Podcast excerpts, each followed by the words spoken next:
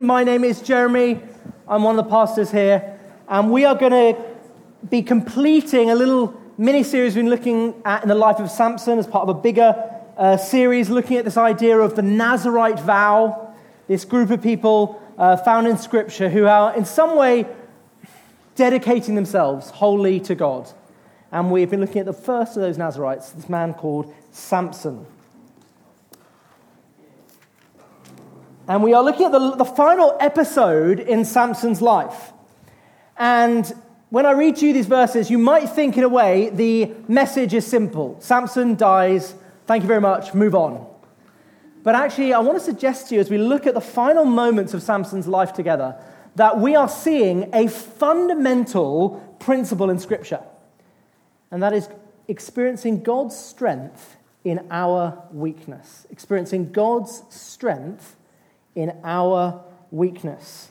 There's a profound paradox in the passage we're looking at today.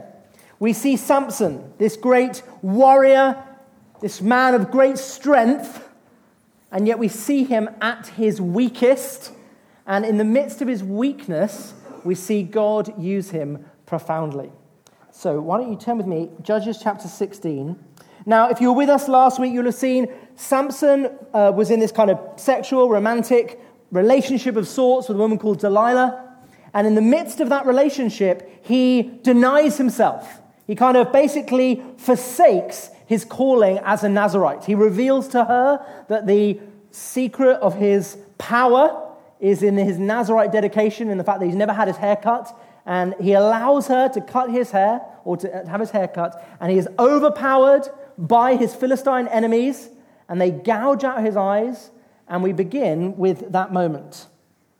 So, chapter 16, verse 21. And the Philistines seized him and gouged out his eyes and brought him down to Gaza and bound him with bronze shackles. And he ground at the mill in prison. But the hair of his head began to grow again after it had been shaved. Now, the lords of the Philistines gathered to offer great sacrifice to Dagon, their god and to rejoice. And they said, Our God has given Samson, our enemy, into our hand. And when the people saw him, they praised their God, for they said, Our God has given our enemy into our hand, the ravager of our, of our country, who has killed many of us. And when their hearts were merry, they said, Call Samson that he may entertain us. So they called Samson out of prison, and he entertained them. They made him stand between the pillars.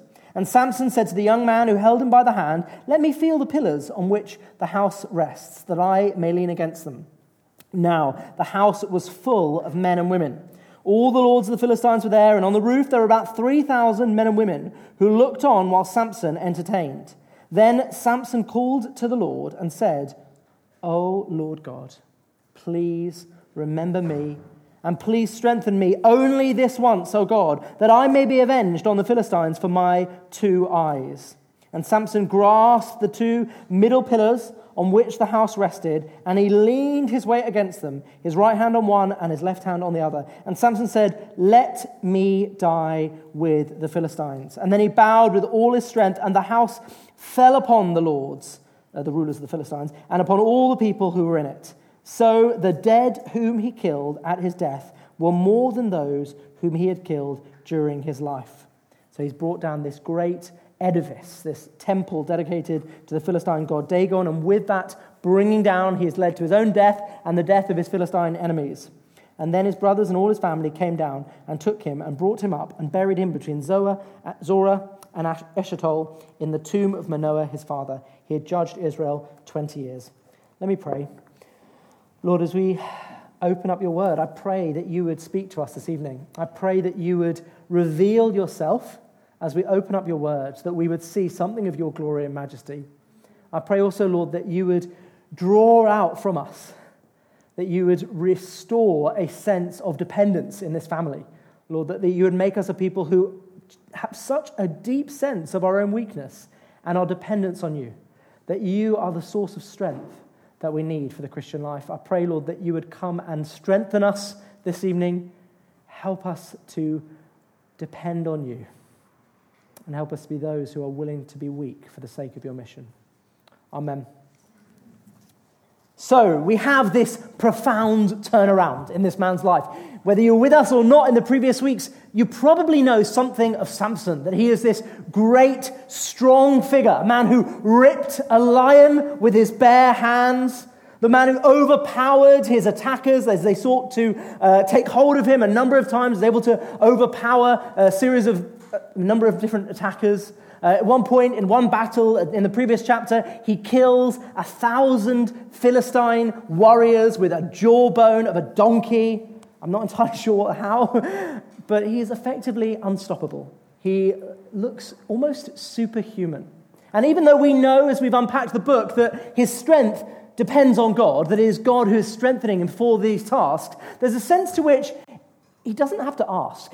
It feels almost effortless. The strength seems to come from within him. And yet there's a paradox because here we see this great strong warrior at his weakest. He's a shadow of his former self. I want you to imagine the scene as he's brought out before these Philistines. He is well, first of all, he appears like a slave. He is uh, shackled, wearing bronze shackles. He's wearing probably some sort of prison garb. Note he's had to, um, in the prison, he's had to mill grain. You think, what, what is that about? Well, actually, Dagon is the god of kind of agricultural fertility in the Philistines. So, in some sense, while he's been in prison, he's almost been acting as a slave to Dagon. So he's been brought out, humiliated, having been forced to serve the Philistine god. You can see something of the figure of humiliation he is, something of his how far he's fallen by their reaction. They bring him out and say, Let's see him so he can entertain us. This figure who previously you can only imagine would have um, caused great fear in the Philistines. He was described as one who ravaged the nation. Now they stand there, and whatever he does, they're laughing. He's a figure of hilarity because they're so they're delighted as the one who ravaged them and destroyed them is now just this puny man who's had his eyes gouged out, who's been forced as a slave, who has a pitiful appearance, who's been shaved. We see that his hair has grown back but I'm sure it's not like the long flowing locks that you would have seen previously, as he'd never cut his hair previously. A bit like a, he's a bit like a, a lion who's had his mane sheared in some ways. So, in the midst of his profound weakness, the absolute paradox of this passage is this is the moment when he has the most profound impact. This is the moment when he fulfills his life's destiny. Note, he causes such destruction as he pulls down this Philistine temple, and in fact, uh, with it, then thousands of Philistines are killed. You might think, well, what is, what is, about, what is significant about that? You've got to remember his original mission. You've got to remember the context we find ourselves here. The Philistines have taken over Israel. They are occupying a land which God has intended for his people. They are the enemies of Israel. And, and what's interesting is, we saw this in previous weeks, that the people of Israel, and particularly the tribe of Judah, have just kind of allowed it. They've allowed the Philistines to come in and take over their land, to occupy them and suppress them. And perhaps in, in doing so, we'll see this again and again in Israel's history through the Old Testament, they have perhaps intermarried and worshipped the false gods of the cultures who come in and take over their land. They have allowed this kind of, well, in a sense, like you see Samson, he's been sleeping with the enemy. In a sense, Israel are kind of sleeping with the enemy. And Samson was raised up. And go back to chapter 13, and the angel that, that told Samson's parents of his arrival said, He is the one who has been raised up to begin to remove the Philistine oppression. He was raised up to remove the Philistines from oppressing the people of Israel. And it is in this moment, his final moment, this what looks like a defeat is actually victory. We might call this victorious defeat. In that moment of defeat, he overpowers and destroys this great temple, and with it, the lords of the Philistine culture, the leaders of the Philistines, and thousands of Philistines. He achieves the destiny he was intended to achieve. In great weakness, we see God using him profoundly. And it's actually a fulfillment. In Hebrews chapter 11, uh, describes a whole series of heroes of the faith found in the Old Testament. And at one point, it gives a list of a few heroes, including Samson, and it describes them as those who, who were made strong out of weakness. And this is describing, I think, this moment that Samson once strong, is made weak, and is then made strong again by God in this moment. But more than that, we see a change has taken place in Samson. Now, I don't know how you felt if you've been with us in the previous weeks, but as we've looked at Samson's life, I have found myself increasingly resenting the man. I am not, I don't know about you, he doesn't feel like a very attractive figure. He walks around kind of oozing pride.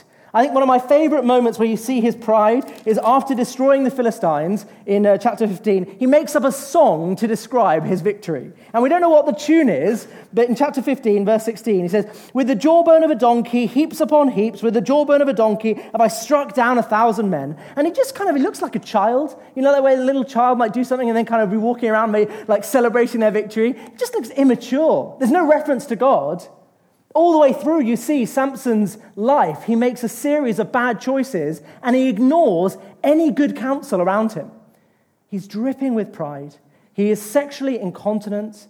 He is, quite frankly, an idiot. Surely you, you have felt the same as we've looked through this book. And yet, now, in this moment, we see a very different posture. He has been humbled. You can hear that in his prayer. He says, Oh Lord, please remember me and please strengthen me only this one once, O God, that I may be avenged on the Philistines for my two eyes. He's pleading with God. Compare this with the only other prayer we've heard of him in, in chapter 15, after he destroyed his enemies. He says to God, You have granted this salvation by the hand of your servant, and shall I now die of thirst and fall into the hands of the uncircumcised? He's saying basically, I'm thirsty, God. Where's my water? Like it's kind of, you can just hear the entitlement in his prayer. And now it's quite the opposite. He's pleading with God God, would you come? Would you come and, and, and strengthen me again? He remembers all the times that God has strengthened him previously. He says, Please remember me, in one sense, suggesting God has no reason to remember him. Like, in a sense, he knows he has done wrong. He calls him sovereign Lord. He recognizes it's him who has the power, who's really in charge here. This is the moment when he becomes or recommits himself as a true Nazarite again. Back in chapter 13, he was described as one who would be a Nazarite till the end of his life, till the very end of his days. And here we have him committing himself to the mission that God's called him to, to overthrow the Philistines, as he does it with his death. And I want you to zero in on his prayer and see the humility in this moment. See this prayer for strength, this crying out to God, this recognition of his weakness, and to see that this is a snapshot, an image that tells us what the Christian life is, the posture of the Christian life. That we will come into the Christian life and we will go on to, in the Christian life with the conviction that we experience God's strength in our weakness. Now, this idea, it feels kind of counterintuitive, doesn't it? You think, well, well, we've been hearing about this, this call to strength and to courage and to boldness. And you might think, well, really what God is looking for is strong people. I want to suggest to you, actually, what the Lord is looking for is people who know that they are weak, who acknowledge their own weakness, like we see in Samuel in this moment, and then run to the living God for the strength that he provides, who walk with a posture of dependence, a recognition of their weakness and the strength that comes from the living God. And even, I want to show you, those who follow Christ are marked out by a willingness to become weak for the sake of the mission of God. This is a call to dependence, a call to be willing to walk in the strength that the Lord provides, not in your own strength. That is what I think it means to be a Christian. I want us to start with this idea of acknowledging your weakness.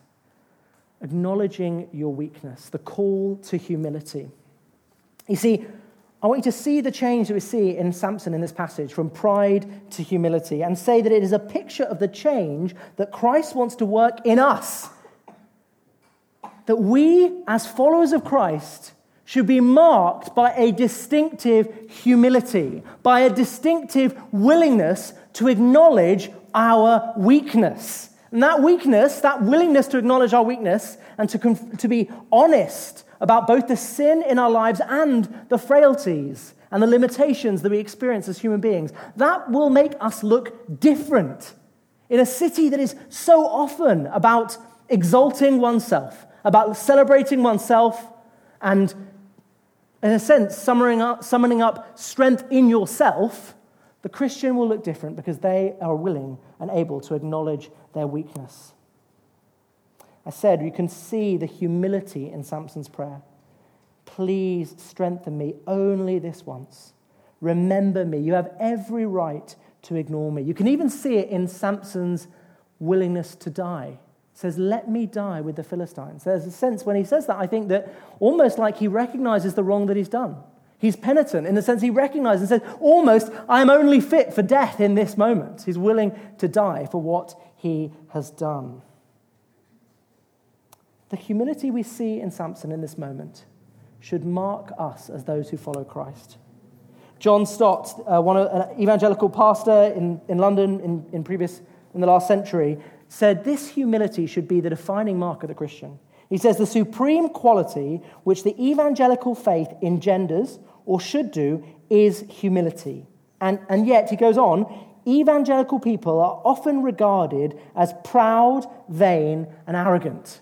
He says, in one sense, this should be how we should be known People should look at us and say, there is a humble people there. And yet, so often, in the public perception of Christians and evangelical Christians, we appear as proud and vain and arrogant. And perhaps there's some kind of misconstruing or misunderstanding. But isn't that interesting? He says there's a disconnect between really what the gospel should lead us to be and how we actually are in practice. I want to say, if you look at the New Testament, you will see this expectation of humility. In fact, I would go further and say, you cannot become a Christian until you recognize your weakness. And by that I mean you recognize your sin. Right back at the beginning of the Sermon on the Mount, Jesus gives a whole series of instructions or statements that, that really describe what he describes as the blessed life, or the kind of ideal life in one sense, the life that leads to flourishing. And he begins the number one statement to describe those who flourish Blessed are the poor in spirit, for theirs is the kingdom of heaven. Blessed are those who are poor in spirit, for they will receive the kingdom of heaven. Blessed are those who recognize their poverty. And he's not talking about financial poverty, the poor in spirit. Those who recognize their weakness, their brokenness, their sin. And what he's saying is until you recognize your sin, until you recognize that you are not the man you want to be, let alone the man or woman that God intends you to be, you cannot receive the kingdom of heaven. To receive Christ is a great jolt to the ego that exists within every single one of us. The desire to prove ourselves, to justify ourselves, and to make much of ourselves. The gospel requires us, as we come into the Christian life, to recognize that we have all sinned. And what's more, we are not the best person to be in charge of our life. That Christ is the rightful ruler. He's the one who, should be kind of driving the car of your life, so to speak, and that you are not the best person. You cannot enter into the Christian life until you've recognized that reality. In fact, Jesus tells a story that is absolutely shocking, I think, to his original listeners, um, which displays the problem that pride is for one who would choose or be drawn towards following Jesus. And he tells a story of two men who enter a synagogue, and only one is justified. Only one is right with God, and it's not who you expect. So, he also told this parable to some who trusted in themselves, for they were righteous, and treated others with contempt. Two men went up into the temple to pray, one a Pharisee and the other a tax collector.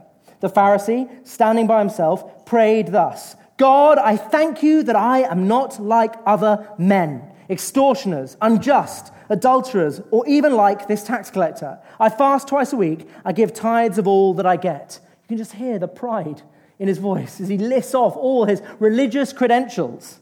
And then goes on, but the tax collector, standing far off, would not even lift up his eyes to heaven, but beat his breast, saying, God, be merciful to me, a sinner. And this is the sting in the tail. Jesus says, I tell you, this man went down to his house justified rather than the other. For everyone who exalts himself will be humbled, but the one who humbles himself will be exalted.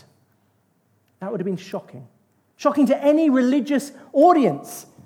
The man who does all the religious things right is not right with God, is not justified. And yet, the one who comes in penitence and recognizes the brokenness and the sin of his life, he is the one who is right with God.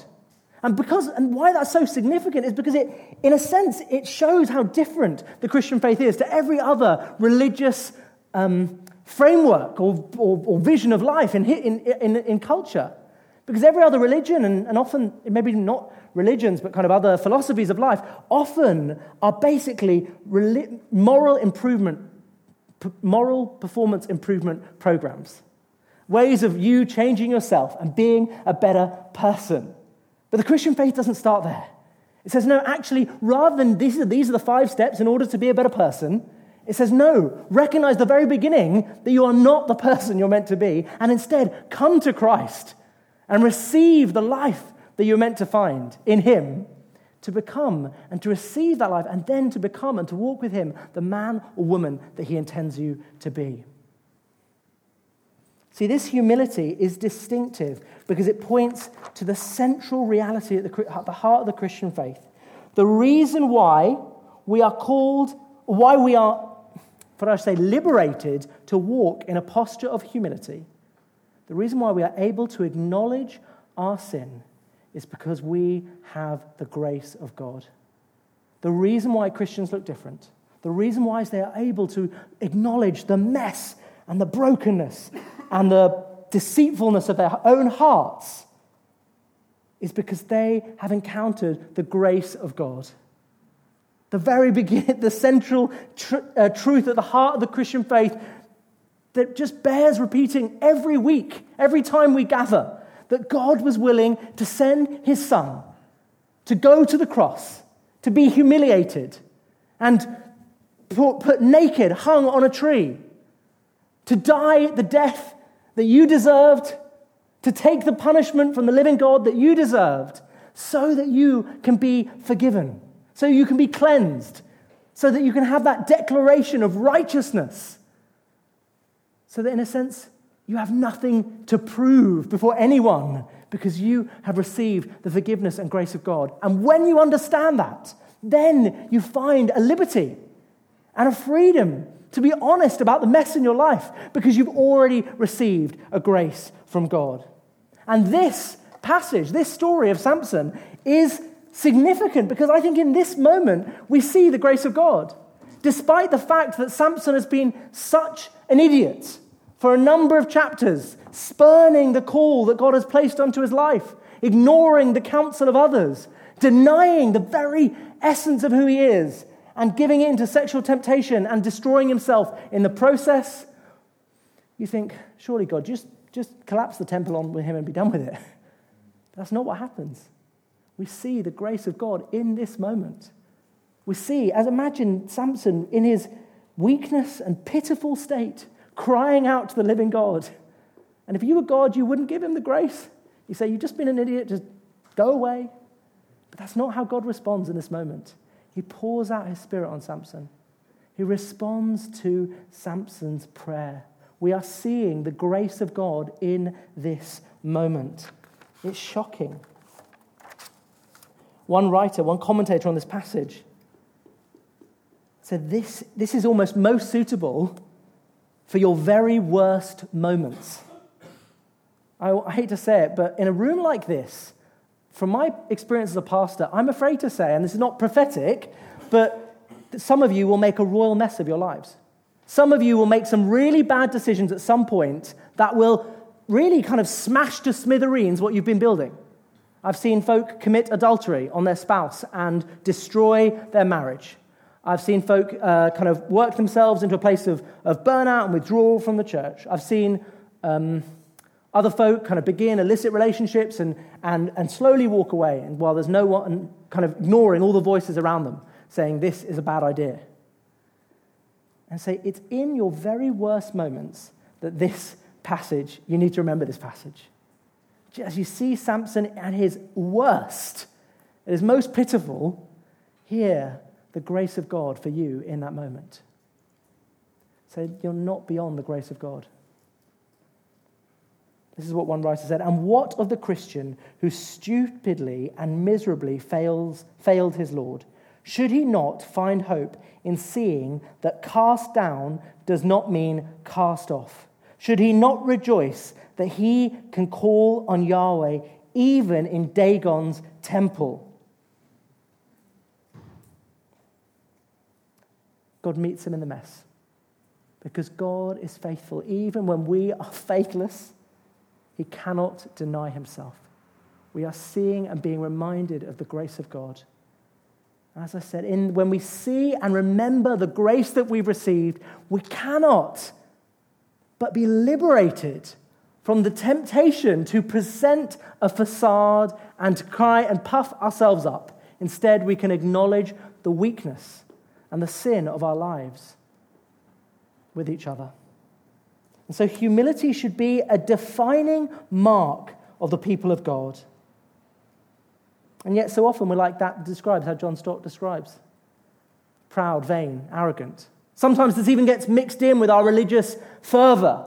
We've been talking about this call to religious devotion, and sometimes you see that Christians take hold of that call to religious devotion, but that too then becomes a kind of excuse, a way of justifying themselves. Like, I'm a Nazarite Christian. I've really kind of, i am I'm the real deal. All the Christians over there, they're just kind of lazy and they don't really go to prayer meetings, but I'm, I'm really devoted. Such is the temptation of the human heart to take anything good and twist it into a kind of self aggrandizement and a way of justifying ourselves. Actually, this sense of humility, this sense of recognizing your own weakness and sin, it's, it's actually something that you should see in increasing measure in the Christian life. It's not like you come in as someone who recognizes your sin and then you become a Christian and think, oh, yeah, I'm past that now. I've graduated from that. Actually, humility and a recognition of your own weakness is something that I would argue even should grow in the life of the Christian. Um, there's a man called John Newton who was a, a slave trader in the Atlantic, transatlantic slave trade, um, became a Christian, uh, wrote Amazing Grace, many of us sing and, and love. And, and he's got this wonderful book of letters where he, he's just very aware of his own brokenness as a Christian, years later into the Christian life. And, um, and this is how he writes to one friend. He says, Surely much of that hasty and censorious spirit, too often observable in young converts, basically, surely that pride that you often observe in, in young believers, arises from their having, as yet, a very imperfect acquaintance with the deceitfulness of their own hearts. So, some of you have only just begun in the Christian life. You have yet only an imperfect acquaintance with the deceitfulness of your own heart. Your tendency to do the very things that you don't want to do and as you continue on in the Christian life and you are reminded again and again of some of the failings of your flesh, actually, that's good for you. That's good for you because it makes you a much tender hearted Christian towards others. He says, But the old, weather beaten Christian who has learnt by sorrowful experience how weak he is in himself and what powerful, subtle enemies he has to grapple with, acquires a tenderness in dealing with bruises and broken bones. As you recognize your own failings, as you recognize the fact that you do the very thing that you don't want to do again and again and again, ironically, that is in one sense for your good because that makes you a more compassionate brother or sister to the one who is struggling with you. I would argue that as we take hold of the gospel, as we understand both the depths of our own sin and the grace that we encounter in Christ, it should make us look radically different to the people around us. Because the posture and modus operandi of so many in this city is a posture of wanting to celebrate and lift up oneself, but we should look different. How do we look different? Well, actually, I think one of the ways we look different is our willingness to be honest about our failings with each other. See, there is a pride often in the pattern that we observe, often in those who would withdraw from the church when they are struggling. Folk who, in the midst of, and some of you have maybe done this yourself, when things get hard, where do you go? Some, often we see folk withdrawing away from the church, not wanting to admit when things are difficult, perhaps making bad choices and continuing on a path to self destruction. Actually, the Christian should look different because of the grace we've received in Christ. It shouldn't surprise us that we struggle with sin and struggle with weakness. And it shouldn't then stop us from being honest about our struggles with each other. This should be the kind of community where it is normal for you to turn to a brother and sister and say, Actually, I'm finding things really hard. Actually, this week is really difficult. Actually, I really see in myself a desire for something which I know isn't good, and I'm really struggling with that. That should be normal. But I know so many of you are not living in those kind of honest relationships where you're really talking about the struggles of your life. I know without the loving counsel of my wife and various brothers, some of whom are in this room, I am liable to make significant mistakes. And I think the same is true for you. So it is pride that stops us from being honest, pride that stops us from moving towards each other and confessing our struggles. Second of all, there's pride often in our city in the pattern of overwork. I see this in myself. And I've been preparing a talk on this topic um, for Salt Live a couple of weeks ago and reflecting on the kind of weariness that we see in our city. I think so often the culture of overdoing it, of working beyond the limits that God gives us, of not taking a Sabbath rest and of, not, of working all hours that God gives, actually comes from a surprising place. It comes from a place of pride.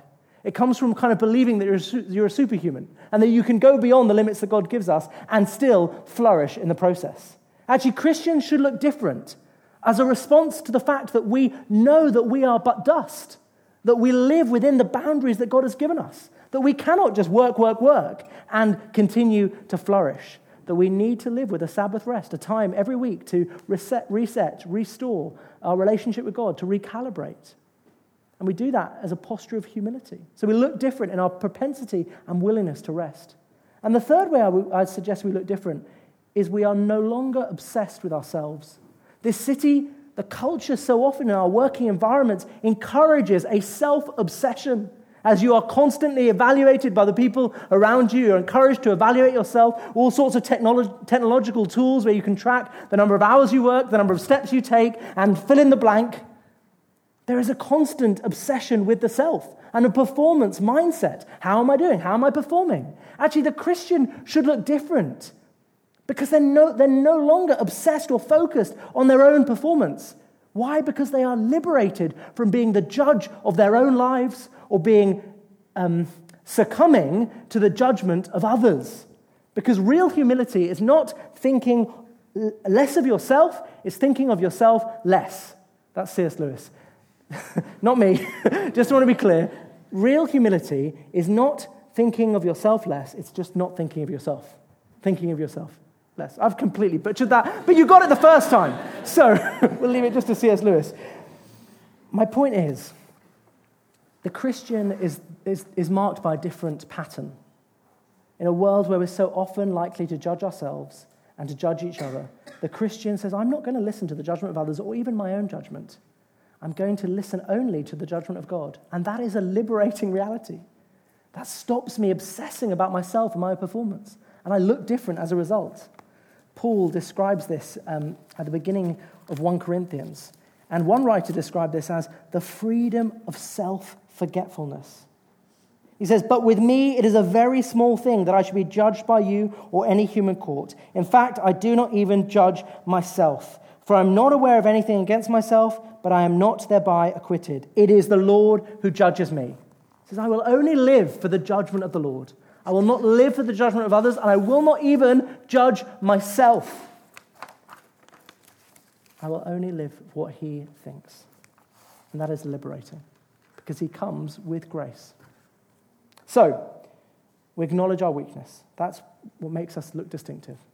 But it's not enough just to acknowledge our weakness we have to trust in God's strength for our weakness. It's not just that you are one who understands your weakness, but that you cling for, to Christ for his strength. You see, this passage, this moment in Samson's life, is almost more about the strength of God than it is about the weakness of Samson. You see this moment, we see this pitiful figure, weak in himself, but what do we see? We see the great, mighty judgment of the living God on this temple of Dagon. Just think about the scale of the temple in this scene. It's described as, as being big enough for 3,000 men and women to stand on the roof. Now, this room could probably have 300 people standing, so it's far bigger than this room. It's a, some massive architectural grandeur dedicated to the god Dagon. You can imagine this is over 3,000 years ago. So you can only imagine this must be one of the most prominent buildings in the Philistine people and culture. And they are just celebrating Dagon's success. But it's not Dagon's success, it was Samson who threw it all away. But the living God will not let them think or believe that this is somehow a victory for Dagon. He is absolutely clear that they must see that he is superior to Dagon, that he is the God above gods because none of these other gods are real. And only he is the living God. He will tolerate no other idols. So, in this moment, he enacts judgment on a people who are worshipping a false God and oppressing the people of God.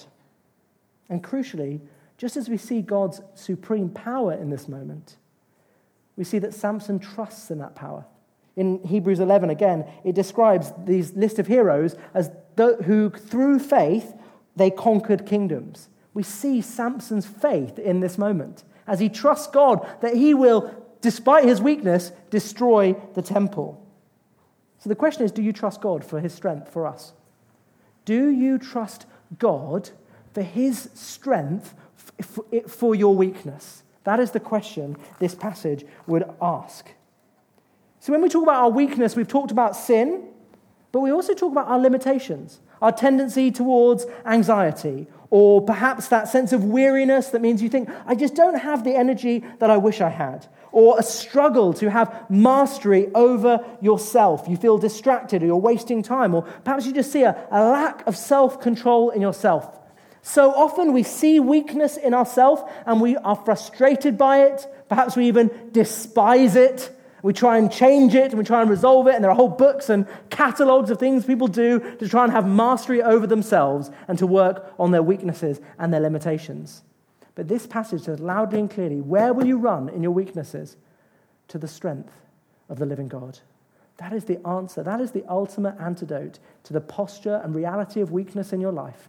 It is there so that you might walk in dependence on the living God. It would be easy to despair when we see the weakness within ourselves, but instead we have to ask ourselves do we need a bigger vision of the living God and his strength to work in your weakness? And actually, you see this throughout Scripture this promise of God's strength. I think about um, Paul's prayer for the Ephesian church in Ephesians chapter 3. And he prays for them that they might be rooted in the love of God, but crucially, that they might have strength to understand the love of God. Says, For this reason I bow my knees before the Father, from whom every family in heaven and on earth is named, that according to the riches of his glory he may grant you to be strengthened with power through his Spirit in your inner being. I'm praying for you that you might be strengthened so that Christ may dwell in your hearts through faith, that you, being rooted and grounded in love, may have strength to comprehend with all the saints what is the breadth and length and height and depth of the love of Christ, and to know the love of Christ that surpasses knowledge, that you may be filled with all the fullness of God. And then he says this Now to him who is able to do far more abundantly than all we ask or think, according to the power at work within us. In a sense, he's already assuming that the living God can do far more in you than you ask or think. In a sense, he's expecting that your expectations of God are too low. Says, where, where do we see this kind of low expectation? Where do we see this lack of conviction in the strength of God? We see it in our prayerlessness. See, if you really believe that God is strong, if you really believe that He is the source of strength in your life, to enable you to endure, to overcome the different weaknesses that you see in yourself, to enable you to hold fast to Christ. It will be reflected in your prayer life. Every time we pray, we are expressing our weakness to God. We are expressing the sense that He is the one who can sustain us, that He is the one who has the power to change us, to change our hearts, to change our desires, that He alone sees the deceitfulness of our hearts, the way that we do the very things that we don't want to do, the way we don't always see the reality of our hearts. He alone sees the reality of your heart and has the power to change your heart.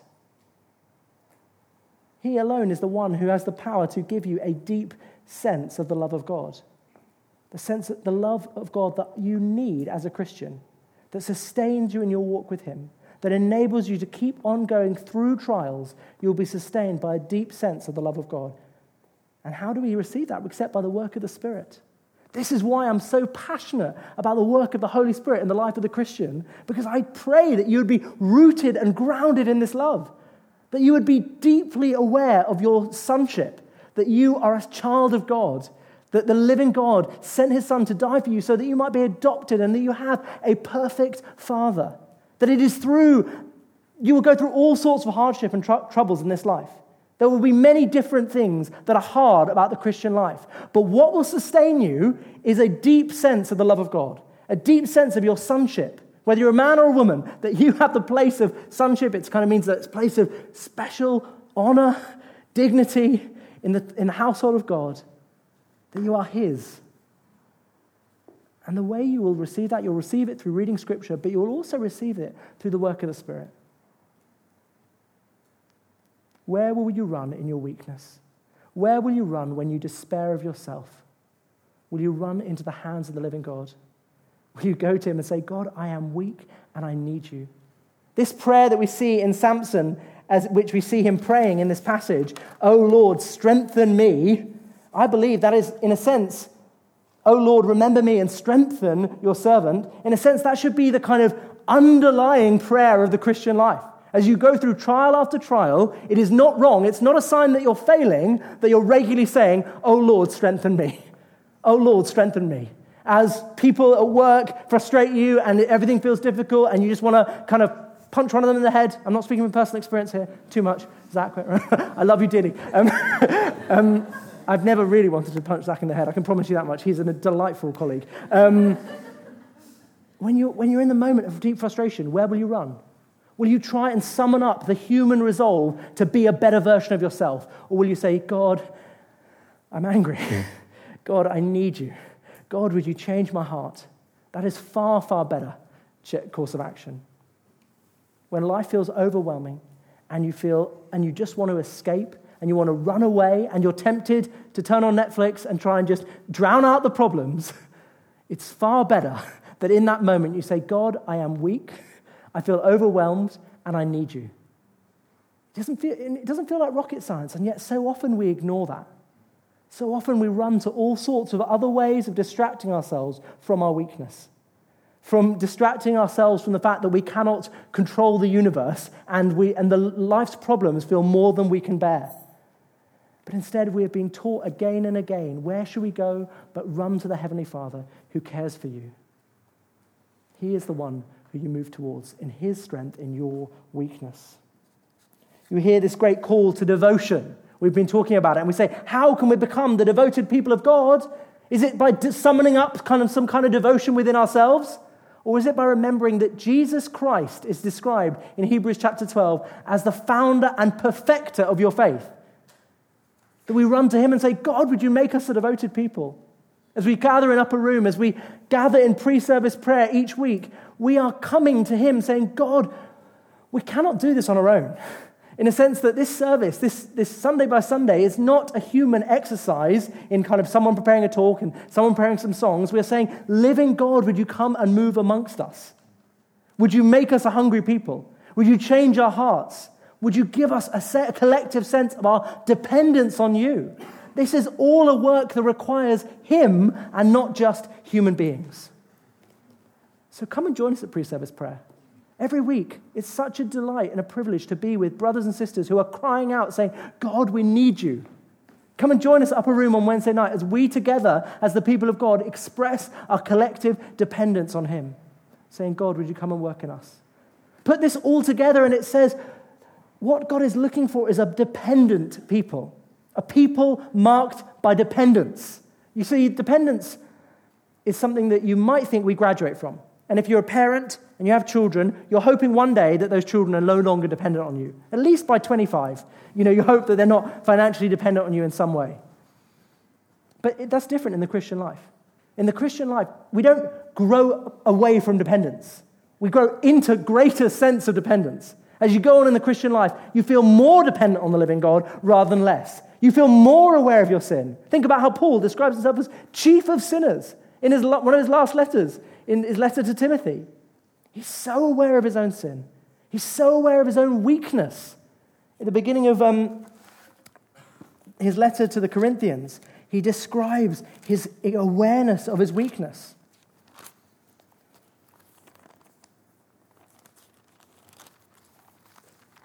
Actually, we'll do it at the end of the letter instead. He describes a thorn in the flesh. Describes a struggle in his life in some way. We don't know. Is it temptation? Is it a, str- a, uh, a kind of a sense of weakness, some struggle?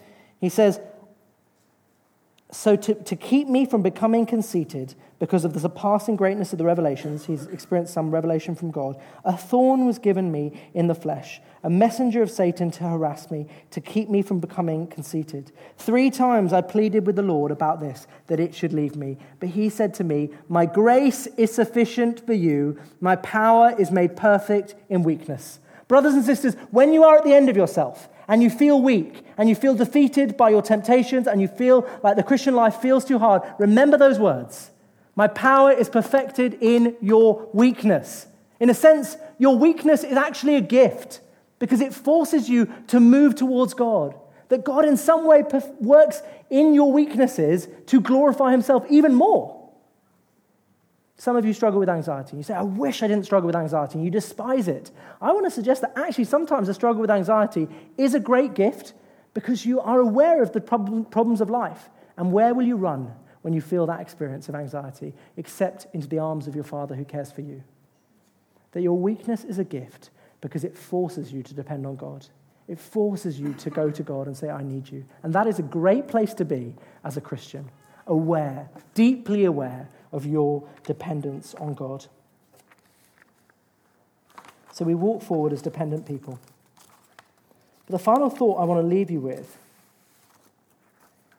is those who resemble, those who take hold, who acknowledge their weakness, who receive strength from the Lord, will actually be marked by a willingness to become weak for the sake of the mission of God. You see, in this picture, we see Samson, but we also see Christ. You see Samson in his, is humiliated before a crowd. You're very familiar, probably, with the gospel accounts that describe Jesus being humiliated before the soldiers and the crowd as they mock him and spit at him and jeer at him. We see Samson being killed ultimately, but in his death, he is victorious. So too, we know Christ suffers a humiliating death, but in his death, he is victorious over the power of sin and death and Satan.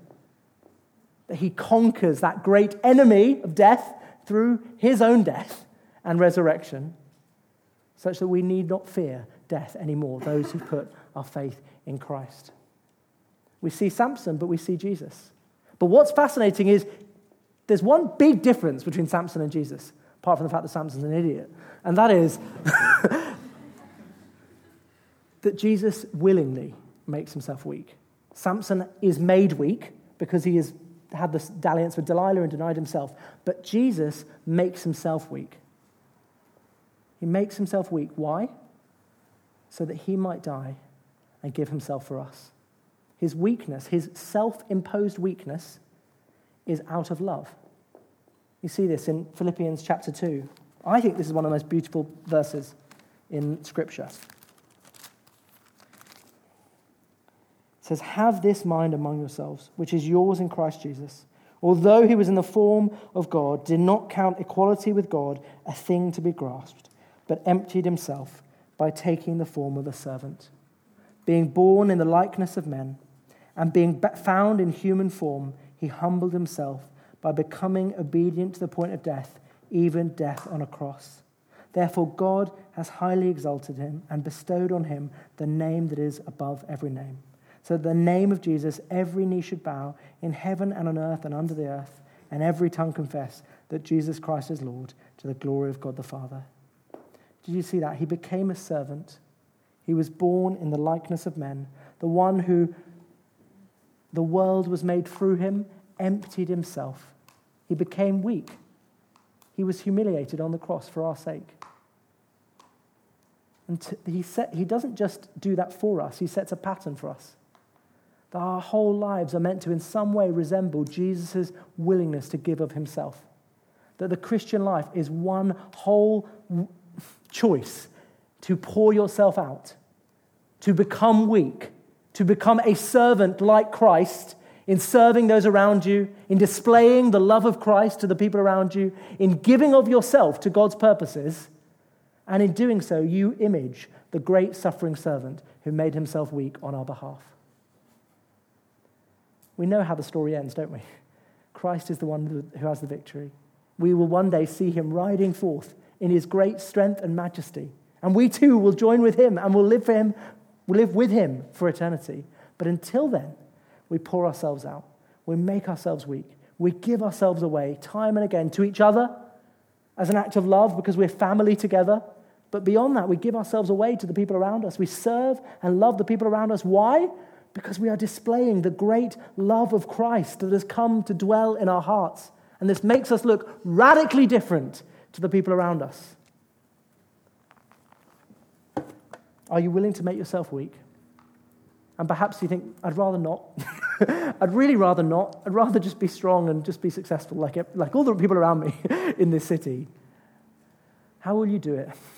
I think you'll do it in two ways. You'll look at Christ and see the beauty of Christ, his willingness to make himself weak, to lay down his life for us. And you'll do it as you take hold of his love for the people around you, as you take hold of his love for the church here and for beyond, the people you work with, the people you live next door to, and say, Christ loves them. He was willing to give himself for them.